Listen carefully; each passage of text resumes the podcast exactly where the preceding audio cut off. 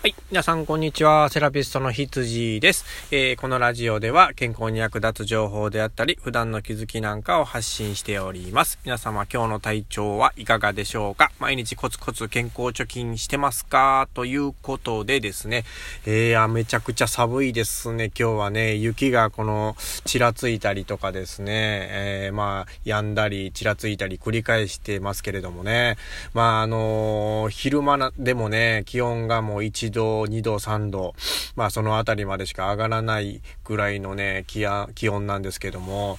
いや、寒いですね。僕も今日今営業活動いろいろやってるんですけれども、もうちょっとね、外に長くは入れないなっていう形で、うまく休憩取りながら頑張ってますけれどもね、皆さんどうでしょうか？まあ、体調壊さないようにっていうところと、で、まあ、あの、関東の方でね、えー、緊急事態宣言が出されまして、またコロナがね、猛威を振るってますけれどもね、まあ、関西の方もね、要請するっていうことですけれども、この後どうなるかなっていうところですね。えー、ね、僕らのね、えー、影響としましては、やっぱり営業に行きにくいっていうところですね。やっぱ接触することが難しくなってくるので、まあ、どうしても限られた営業になってくると思いますしね。まあ、あの、電話したり手紙したりとかいろいろ考えてね、まあやっていきたいなとは思うんですけれども、まあ、あのね、まあ、本題にちょっと入りましょう。えー、ということで今日はね、えー、今週はあの、臓器に関するお話をしてます。で、えー、昨日は糖尿病についてちょっとお話ししたんですけれども、えー、基本的にね、ちょっともうみんながあんまり聞いたことあるんだけど、あの、よくわからないような臓器っていうのを基本的にちょっとテーマにしようかなと思って、今日はどこかと言いますとね、えー、前立腺ですね。前立腺。えー、これはね、あの、男性にしかないんですね。で、もちろんね、ほとんどの男性も女性もそうですけど、聞いたことあると思うんですけれども、前立腺肥大とかね、前立腺癌っていうこう病気はね。だけどまあ、まあ本当はね、この臓器はどういう働きをしているのかっていうところは、もしかしたら知らない人多いんじゃないかなと思って、えー、今日このテーマを選びました。ということで、えー、前立腺、まずどこにあるかって言ったら、えっ、ー、と骨盤のね、一番下にあるんですね。で、えっ、ー、と、膀胱があってですね、で、えー、その下、本当にその下ぐらいにあるんですけれどもね、で、えっ、ー、と、じゃあ一体この前立腺っていうところ何してるのかというとですね、えっ、ー、とね、精子、男性の精子に関わってるんですね。精子っていうのは、あの、あれですよ。生殖器の方の精子ね。はい。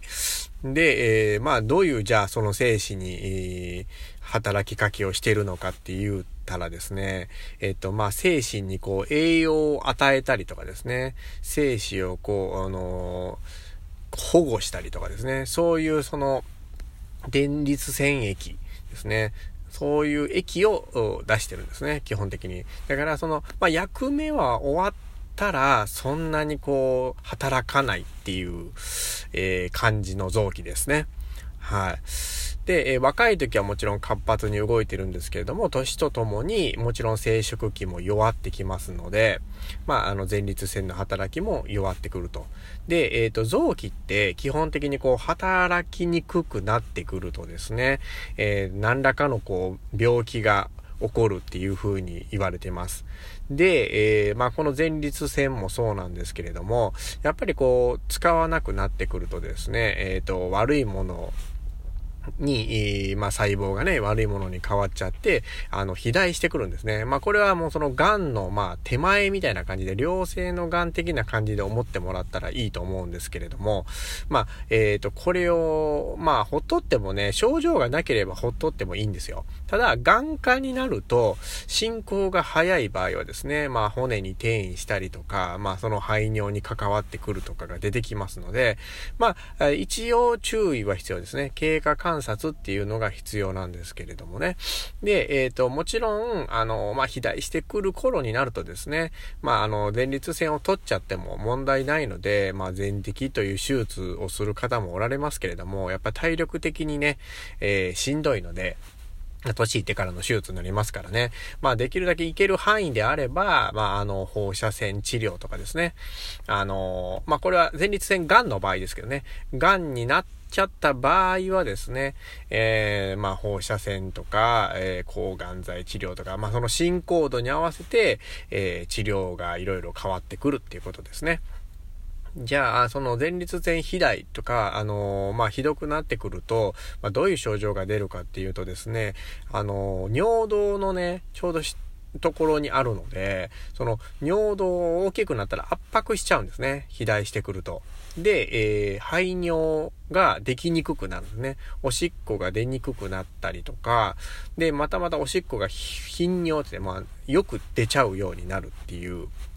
でも、全部綺麗にでききらないので、残尿感っていうのが、えー、残る状態になってしまいます。まあ、基本的にはこういう状態ですね。まあ、前立腺がんになっちゃうと、まあ、転移の恐れがありますからね。転移するとその痛み、腰に痛みが出たりだとか、まあ、そうですね。骨に転移するとむちゃくちゃ痛いですけどもね。まあ、それはもうかなりひどい状態ですね。